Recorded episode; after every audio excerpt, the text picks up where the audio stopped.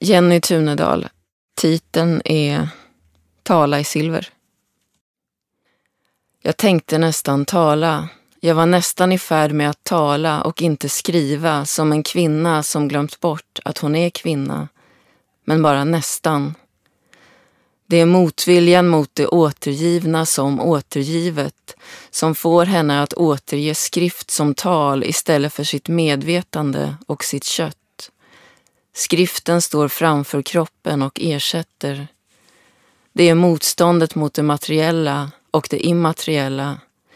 Det är motviljan mot det anonyma, felciterade, stulna, försvunna, förtappade, utspädda, sammanblandade, utandade.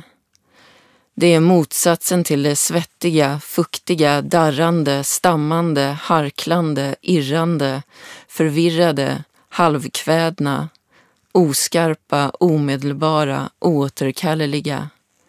Det påkomna, skyddslösa, ögonblickliga. Det som är dödsskräck och närvaro. Ensamhet och dess motsats. Att sitta fast i sig själv som i sörja. Eller familjealbum, historien, berättelsen, anekdoten, nyheten början och slutet på de levandes och dödas liv. Jag sa en gång att inget bekymrar mig mer än sättet på vilket det sagda dör när det är sagt, skrev hon för att inte säga sa hon. Det som sägs tillhör någon, i motsats till alla och en var. Det som sagts tillhör ingen liksom det som tryckts. Jag var nästan på väg att säga något om ett mästerverk. I det gröna gräset i Oxbridge får man lära sig skillnader. En kvinna, kalla mig Mary Beaton, Seaton, Carmichael, Stein, Duras, Wolf, går och tänker utanför de krattade grusgångarna i boken när hon hejdas och korrigeras av den man som vaktar området utan att hon sagt ett ord. Det är en kropp som kommer gående. Den allra första mening jag ska skriva här, sa jag, skrev hon medan jag gick över till skrivbordet och tog upp sidan med rubriken Kvinnor och fiktion. Kvinnor är fiktion är att det är fatalt för någon som skriver att tänka på sitt kön. Hon visste sedan länge allt om detta. Att inte tänka på sitt kön och allt om att göra det och om skillnaden och skillnaden mellan att tala och skriva. Exempelvis om mästerverk i stora salar utan hundar som känner igen sin mästares röst som en mästares och sitt geni som geni och med en publik med många kroppar som får en att minnas sin egen och vad den säger att man är när man säger något och att det betyder något. Exempelvis att bli föremål för uppmaningar. Vi måste höja våra röster för att höras. Det finns inget vi i ordet geni. Det finns inget vi som har ett eget rum heller. På första sidan i ett mästerverk står det När ni bad mig att tala om kvinnor och skönlitteratur satte jag mig vid flodbädden och började undra vad orden betydde. Att tala är att sluta undra vad orden betyder. När hon lutar sig in i pappret löser rumsligheten upp sig och blir synlig utan det centrum som sitter fast, slaget i blicken, likt rösten genom kroppen. Sidan rymmer skillnaden som sprider sig mellan det som inte är individerna och deras mänskliga medvetanden utan deras platser och rörelser i rum som är och inte är historia utan verklighet. Genom att förmörka sidan förkroppsligar hon en ovetbar politik eller ett opersonligt minne. Hennes singularitet löser upp sig och skingras till en hängivet mångfaldig materialitet.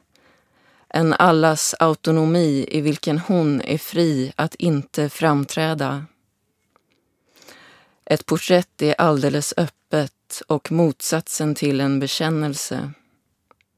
Flickan som läser, det vill säga tiger, är enligt Rousseau alltid redan en förlorad flicka. Och den som skriver är, enligt Marguerite Duras, ingen. Flickan på bilden är ingen. Ingen har något med Gertrude Steins poetik att göra. Hon är i färd med att skapa ett mästerverk. Och inget av detta är möjligt utan skillnaden mellan tystnad och tal och möjligheten att stanna kvar i den, skriftligen. Att skriva är också att inte tala. Det är att tiga. Det är att skrika utan ljud.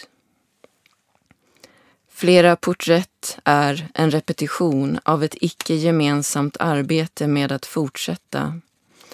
Ingen är ingens eller någons mor. Hon skulle aldrig skrika med eller utan ljud. Hon befinner sig på det precisa avstånd genom vilket sträckan mellan verben sträcker sig. Tala, skriva, styra, beskriva, skina, springa, säga, säga, säga. Säga små objekt som kunskap, psykologi, början, slut, ägodel, entitet, identitet. Ersätta dem med andra objekt, sakerna, maten, rummen. Förstöra, sa ingen förklädd och menade den absoluta ödeläggelsen av identitet och egendom. Det är vägran att bli definierad som är den grundläggande frigörande gesten. 2. Om det vi inte kan tala, om vi inte kan tala. Katrin Malabou frågar Finns det ett sätt för livet att säga nej till sig självt? Nej till kontinuitet, nej till motståndet hos minne eller barndom, nej till vacker form, nej till rimlig metamorfos, nej till gradvist förfall, nej till progressionen hos själva negativiteten. Hon svarar ja på den frågan. Jag svarar ja på den frågan. Gertrude Stein hade i så fall delvis fel. Identitet är vidkännande. Vi måste alla kännas vid att vi kanske en dag blir någon annan. En absolut annan. Någon som aldrig kommer att försonas med sig själv igen. Någon som kommer att vara en form av oss, denna hemska form, utanför tiden. Det finns inga sätt att vara utan genealogi som har något att göra med mästerverk. Det är atasagorafobin som får oss att skriva, att inte tala. Skräcken för att inte minnas eller glömmas bort.